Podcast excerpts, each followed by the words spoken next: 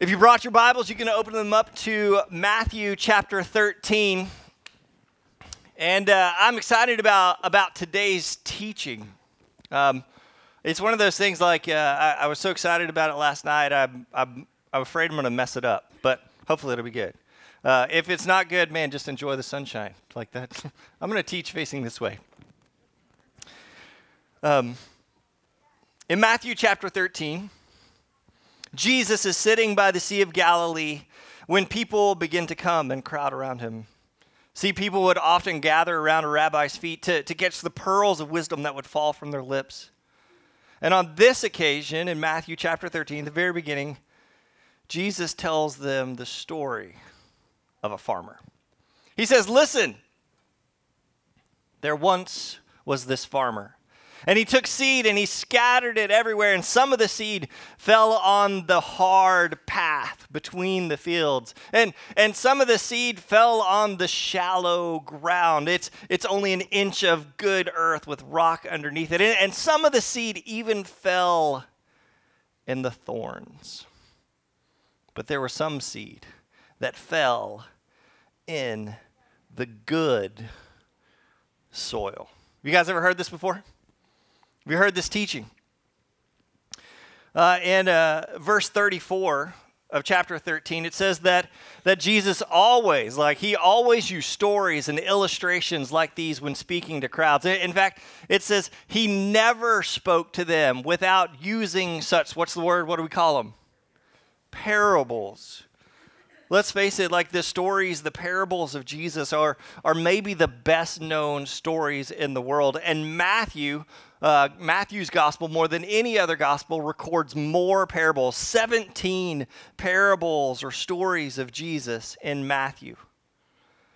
This parable of the sower is actually just one of seven very similar parables in chapter 13 alone.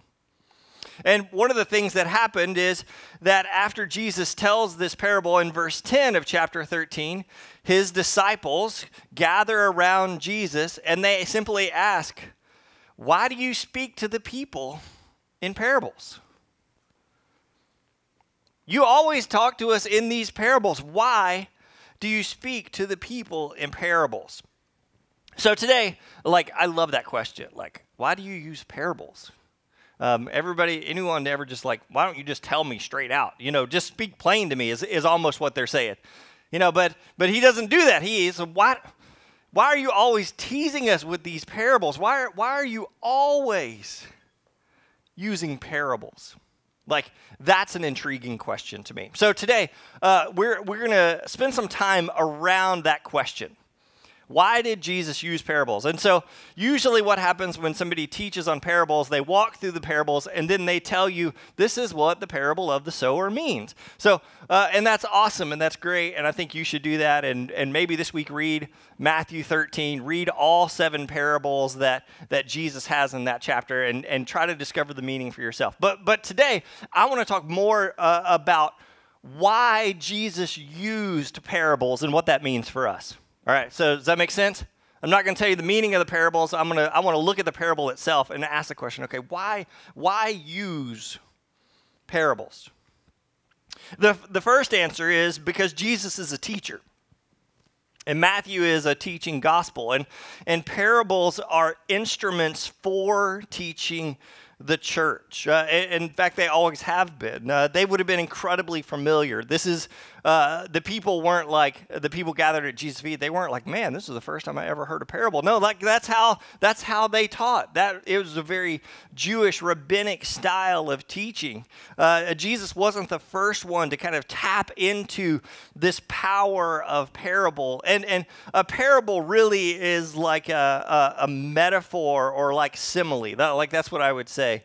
Uh, a parable is this, this uh, it literally means close beside. Like um, you're sitting close beside somebody right now. Like it's to bring two things and put them up side by side together and then compare them. That's what a simile is. Like it's a comparison using like or as, right? Those of you know I don't know grammar, I looked that up. Like I'm, this is my notes right there. Simile. I don't know what a metaphor is, but I know simile uses like or as to make a comparison. to Jesus as a teacher, he's like, how do I how do I demonstrate this. Jesus also uses parables to get the attention of his audience. And I love this. Uh, I love what William Barclay says. I think I have that quote. Uh, Barclay says the parable is essentially a sword to stab men's minds awake. Oh, I love that. Right? Like it's it's this he pokes pokes us in the head to wake us up a little bit, you know, like um, and by that it, it just means that that a parable is is for Jesus is is like it's incredibly creative. Do you see that? Do you see the creativity in Jesus' parables? And, and that shouldn't surprise us. I mean, John's gospel tells us that Jesus, there, when creation was born, like he is a creator. That is part of the nature of God. And, and really, Jesus' use of parables teaches, teaches us that there's no limits to Jesus' creativity. Do you see that? In his parables, he's willing to use anything and everything if it can stab men's minds awake. If it has a chance of waking us up, he's going to use it. And I think all great teachers love the moment. Uh, any teachers in here? You guys ever taught anybody? My favorite moment as a teacher is when the light bulb goes off. You can see it. You know what I'm talking about? You can see it in their eyes. And like, there's lots and lots of days, uh, like, AC is teaching our student ministry right now, and I'm in there. Like, there's lots of, there's too many days where we're in there, and the light bulb never comes on. The light bulb's not awake yet.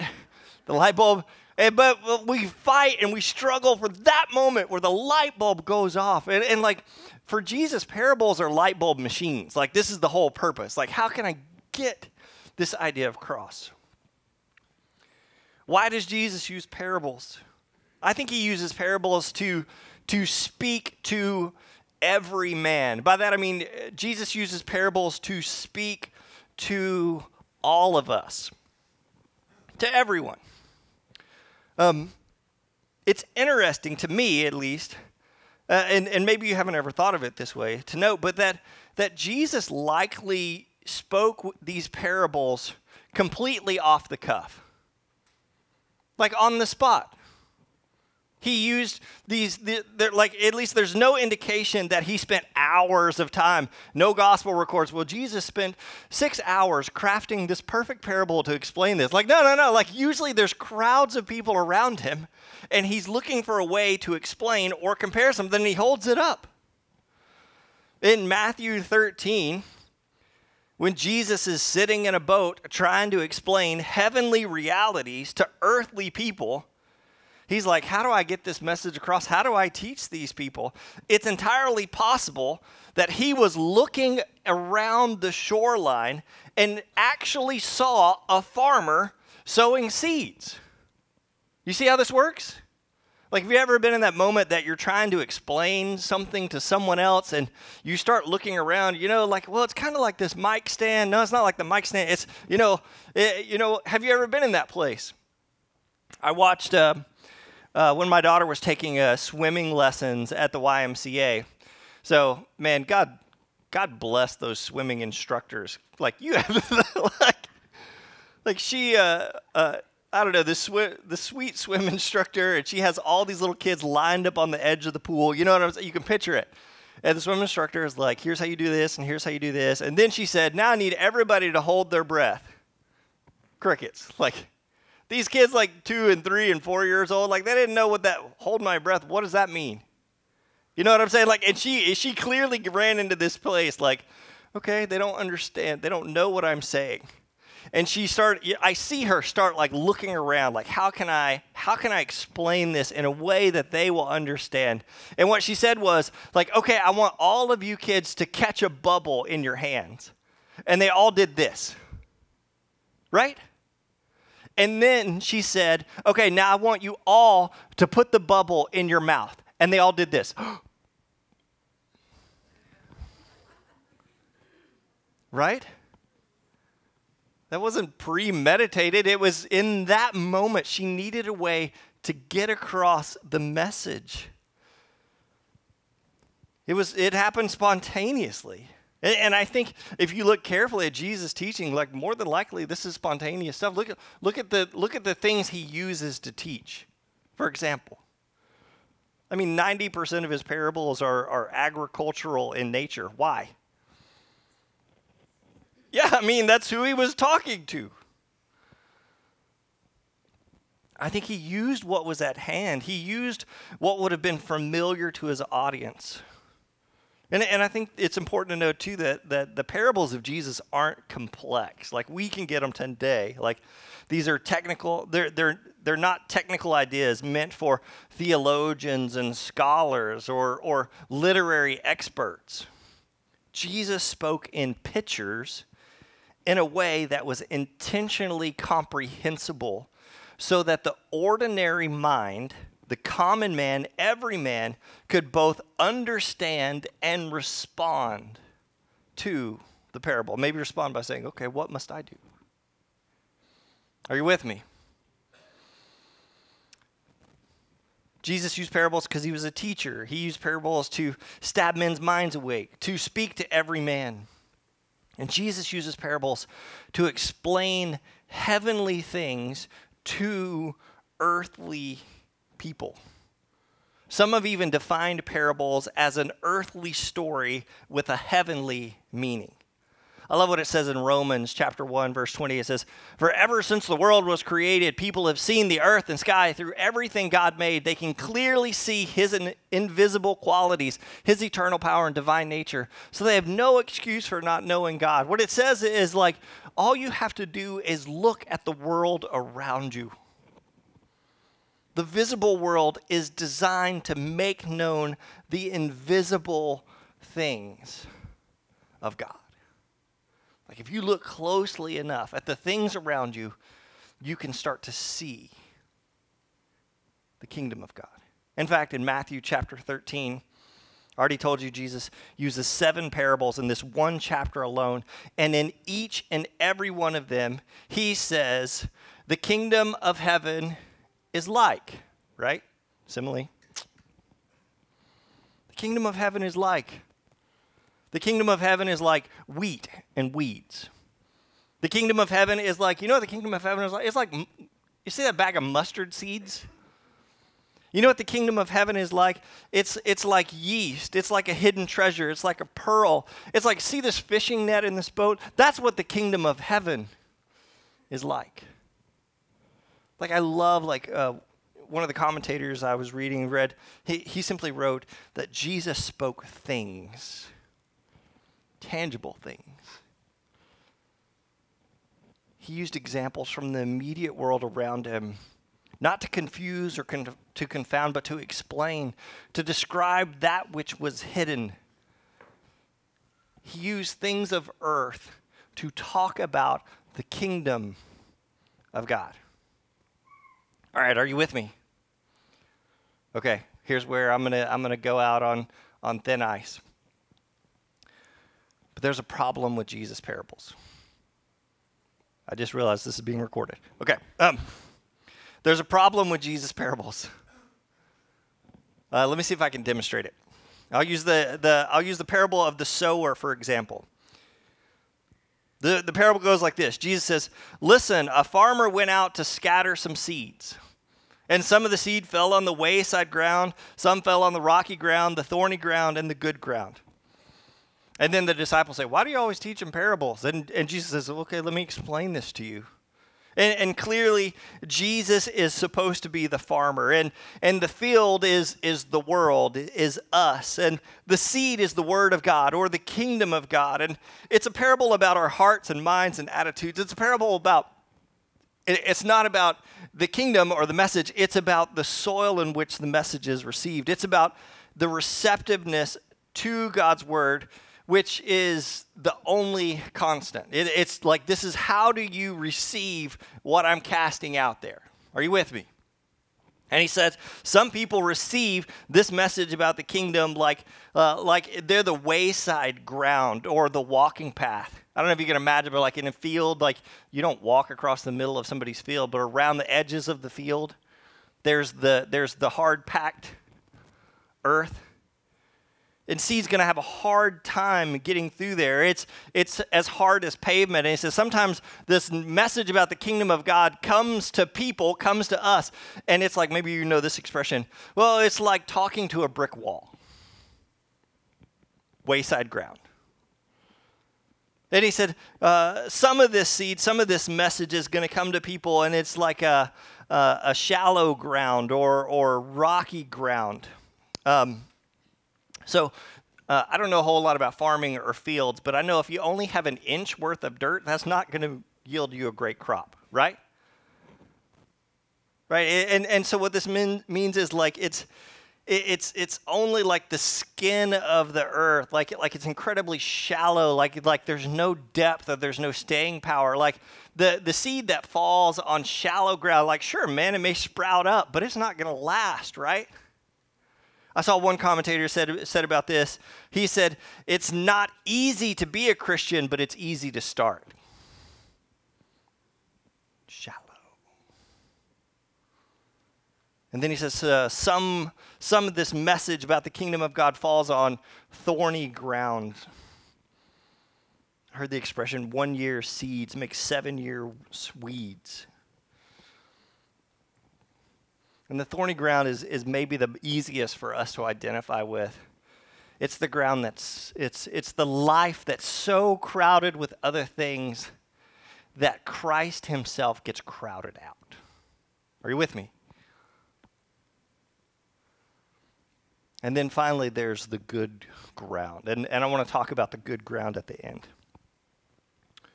So, I told you, I said there's a problem with the parables. Uh, what's the problem with the sower par- parable? You got any of you see it? Do you know what it is? Let me put it to you this way. Um, how many of you have ever planted a seed?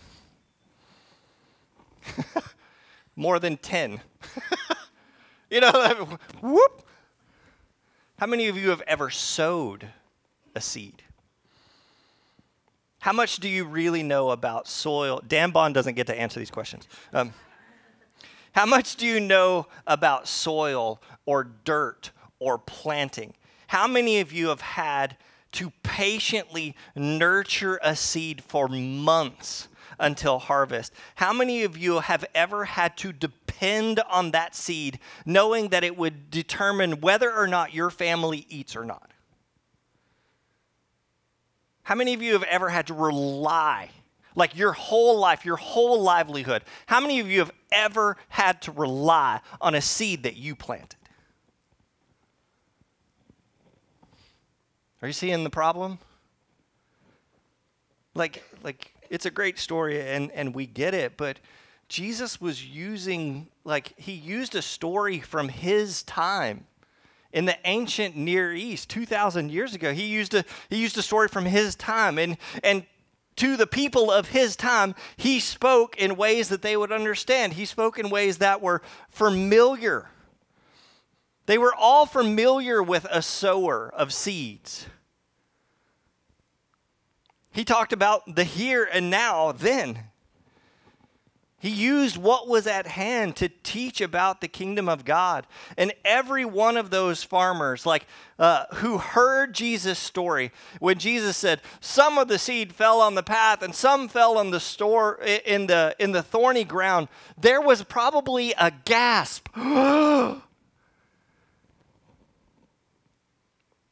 They would have been shocked to hear of a sower casting seeds on the walking path or into the weeds. Because for them, it, it, it just would not have been done. It would have been a horrible sin to waste seed. Are you with me? The people of Jesus' culture knew the incredible value, like each and every seed was precious and filled with potential. And part of our problem is like, like, how do I translate the value of a seed to um, our folks driving around in electric cars with traffic lights, fast food, Facebook? How does that message get across? Are you with me? All right. So here's our challenge. Demonstrate it's kind of an issue I'm going to talk some bold words. If Jesus were here today, like if he came in, said, Adam, great sermon, I'll take it from here.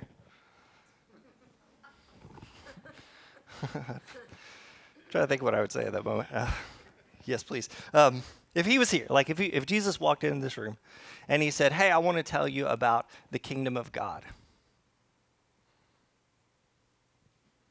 how would he speak to us? Like if he was filled with the exact same purpose that he had in the ancient Near East, a, a, purpose to, to tell people about earthly people about heavenly things, to teach, say, hey, here's what the kingdom of God is like. How do you think he would do it? Would he tell us stories of farmers and seeds? I just saw the light bulb go off in some of your heads. Big idea. Jesus is willing to use whatever is at hand, whatever cultural element, whatever tangible example he can to help as many people as possible learn and become a part of the kingdom of heaven. All right, are you with me? And if that was his example, then so should we. So should we. Our challenge is not to just repeat the words of Jesus. And, don't get me wrong, I have nothing against the parables of Jesus. They're awesome. And, and at some level, there is something there for every single one of us. But his example was to use the things of his time and his people and his culture to tell others about the kingdom of heaven. And maybe we should be doing the same thing to use the things from this world to teach the people of this world about the kingdom of God. All right. Are you with me? Some are no. um, so let's experiment a little bit. I need volunteers. I'm never picking Josh again. Everybody hold me to that. Um, Lily and Grace, you don't have to do anything. Come on up here. You hear what they said? They said, uh. All right. So, Grace, you're on this side. Lily, you're on this side. There's markers here in between.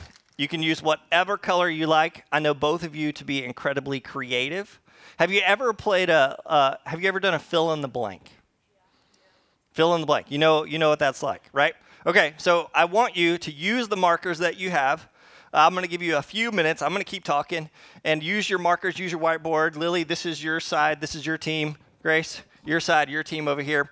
Uh, and at the end, I'm going to come back and I'm going to ask you, but I want you to do, all I want you to do is do a fill in the blank. You can write words, you can draw pictures, be as creative as you like, right? So here's, here's your fill in the blank. Are you ready? Go ahead and put it, I think we can put it on the screen. It is what is the kingdom of heaven is like blank. Okay? All right? So here's what I'm to say. Audience, you guys too, maybe you got uh, one of those, uh, our bulletin handout flyer things. Um, I'm to keep talking. I want you to answer that same question. Fill in the blank. Right? So get a pen out. Uh, if you if you promise, you can use your you can use your iPhone if you promise you're not Facebooking. I want you to just, I just want you to fill in the blank. The kingdom of heaven is like. All right, are you ready?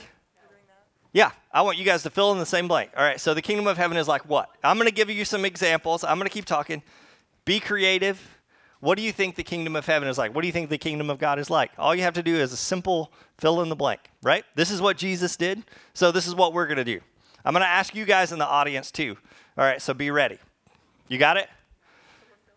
Yeah, fill in the blank. The kingdom of heaven is like asparagus. The kingdom of heaven is like, I don't know. Um, uh, the kingdom of heaven is like Ruth Chris. Okay, now, now see, like something just, a light bulb just went off in somebody's head about that. So um, I was thinking about that. While you're thinking, I'll give you a cu- couple examples, and you guys just do your best. You can do this. I believe in you.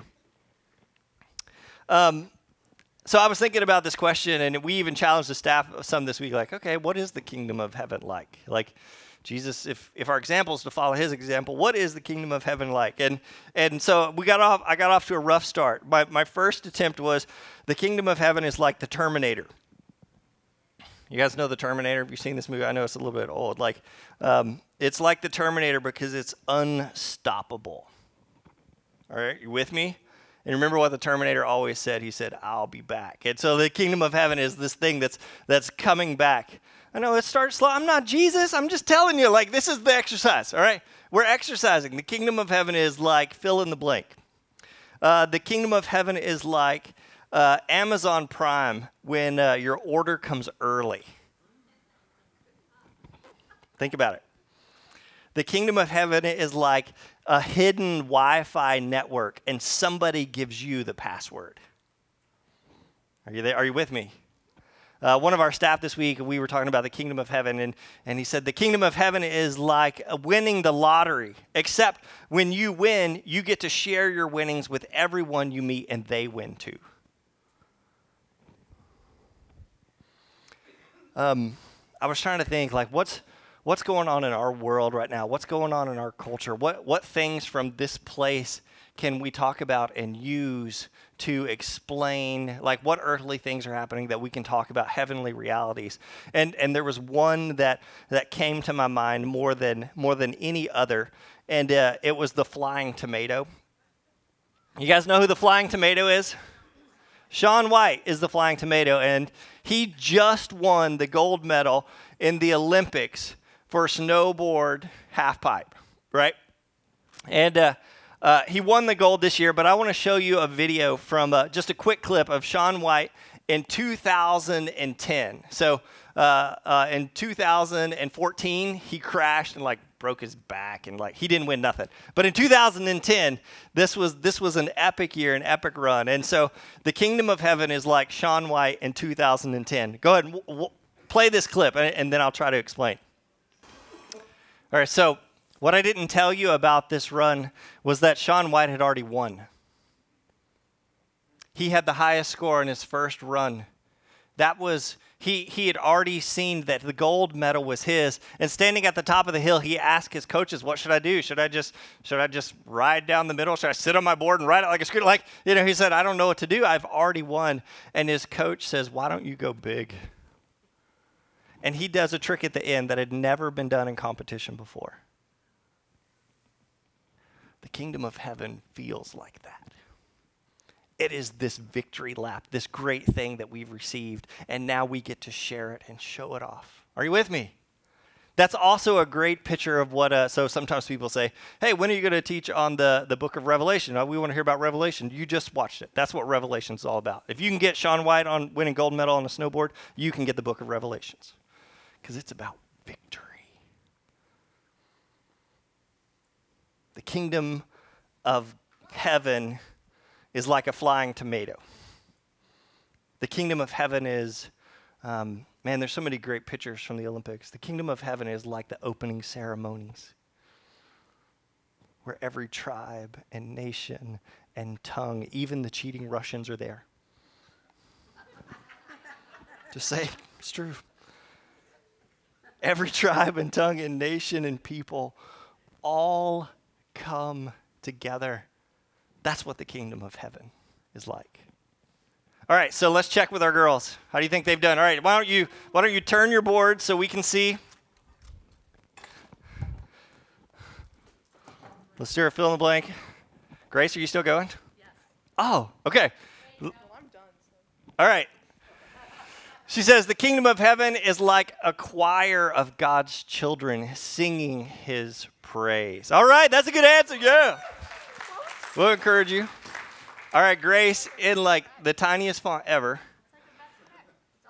The kingdom of heaven is like a best friend. Yes. Okay, good. Awesome. You guys can take a seat. Somebody else. Somebody else from the crowds, from the audience. The kingdom of heaven is like what? What did you put? What did you write? Permanent vacation. Okay. Sounds good. Somebody else. The love of a child. Yes, like awesome. The kingdom of heaven is like what? Interconnected hearts. Okay, good. All right, all the way in the back. Ice cream sundae. Man. Are you guys seeing it?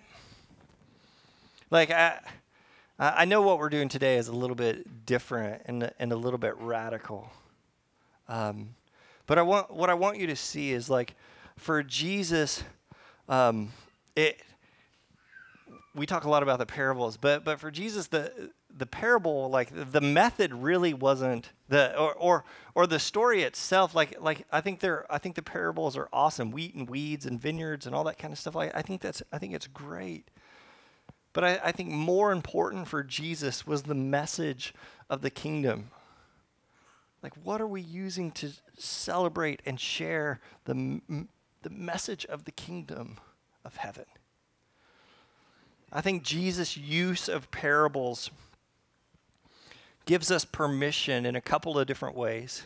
I think Jesus' use of parable as his followers gives us permission to be persistent our world, our culture is always going to have trouble understanding the things of God.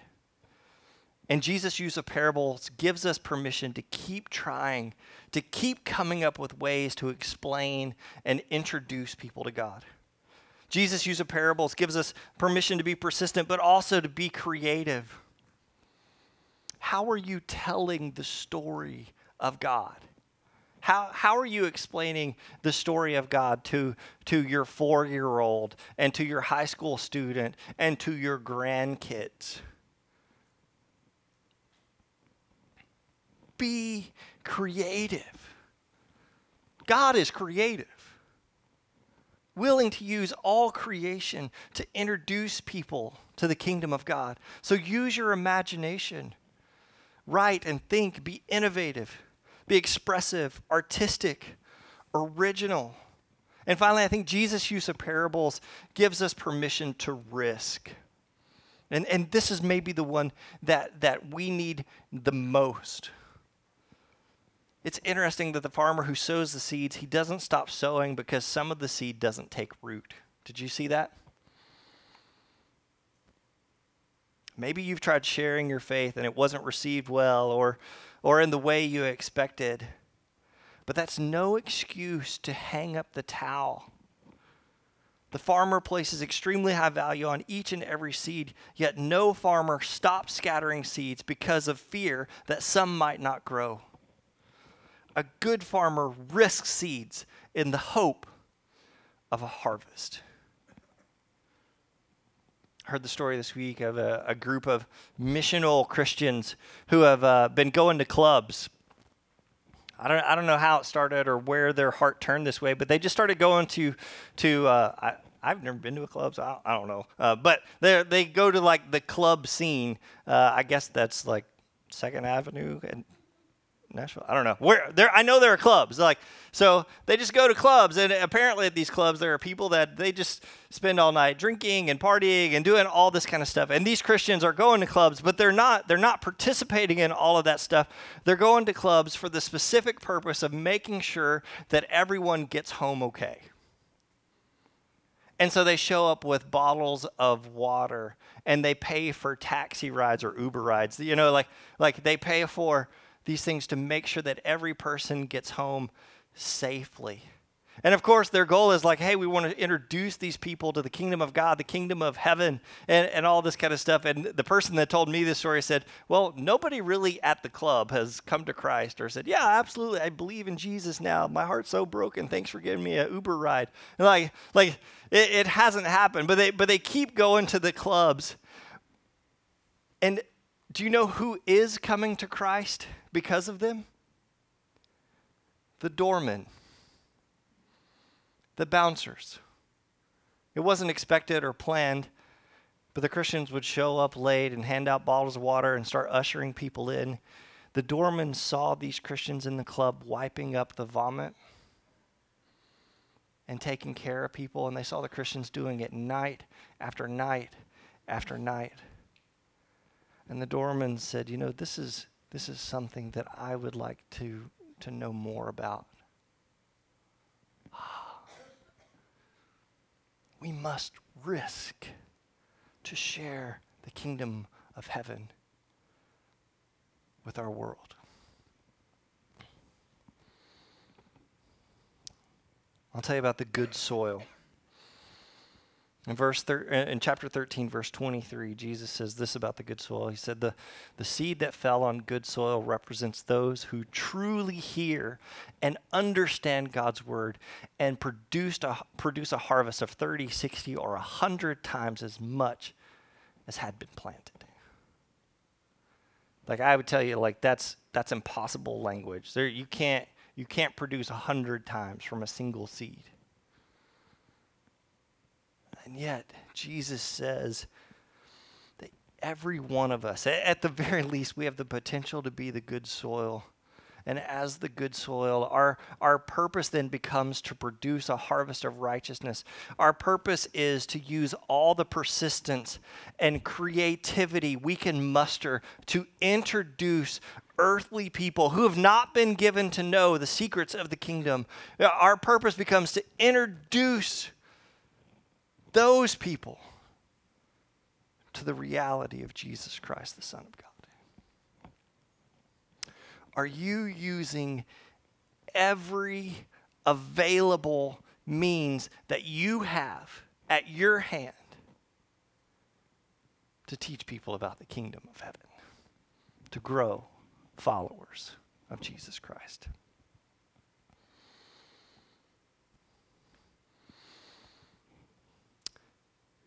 It's time for you to sow that seed.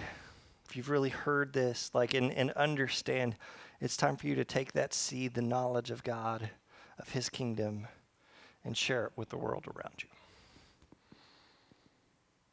In just a minute, we're going to have a time of communion, and we have the tables with the elements set up around the room. It's, it's part of our tradition. It's, it's a great place to break hearts, to renew commitments, to accept forgiveness. It's also a place to respond if there's ways we can pray for you or serve you, or maybe today you're ready to give your life to Jesus. Man, we would love that opportunity. It's it's open to you always. But if you need somebody to pray for you, I'll be I'll stand. I'll just move right back there to the back.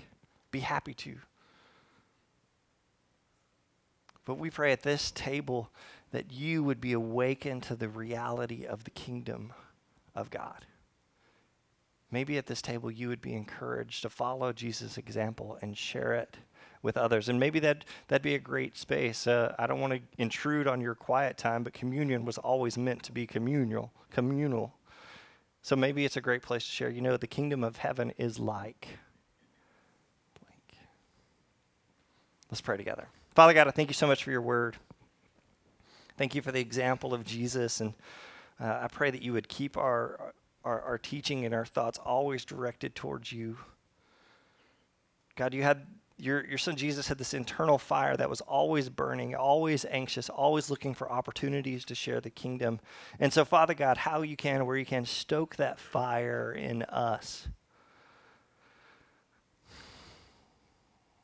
God, we know that there are those who don't know you, who haven't seen you. And now here we are with given this incredible seed this incredible gift. Fill us with compassion and desire to share the good news of your Son, Jesus Christ, with everyone we meet. Don't let us be discouraged, but, but help us to persist and use the, the creativity, the uniqueness that you've given each and every one of us to share the truth that, that your son, Jesus, is the Son of God, that he came and he died so that all of our sins, the greatest crimes that we have ever committed, would be forgiven and so that we could have eternal life with you. Father God, may your kingdom come soon, and may we usher it in with the seeds that we spread. We love you. And in your Son, Jesus' name, everyone together says,